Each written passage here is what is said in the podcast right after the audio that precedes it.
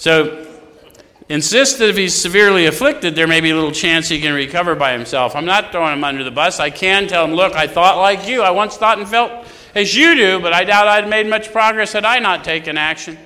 Here's the action I took. Here's what I experienced as a result. If you're interested, I can walk you through it. And if you're not, we'll part friends. Okay?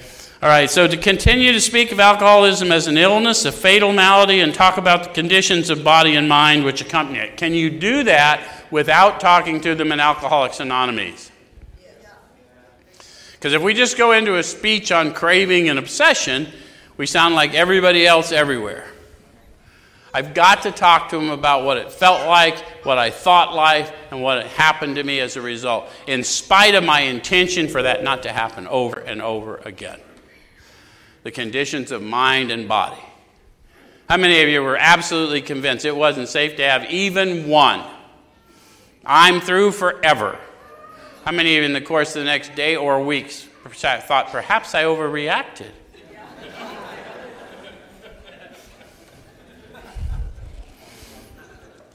How many of you, once you started putting in your body, no matter how many rules you set for yourself, you broke your own rules?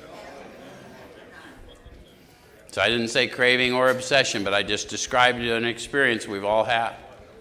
Right? Okay.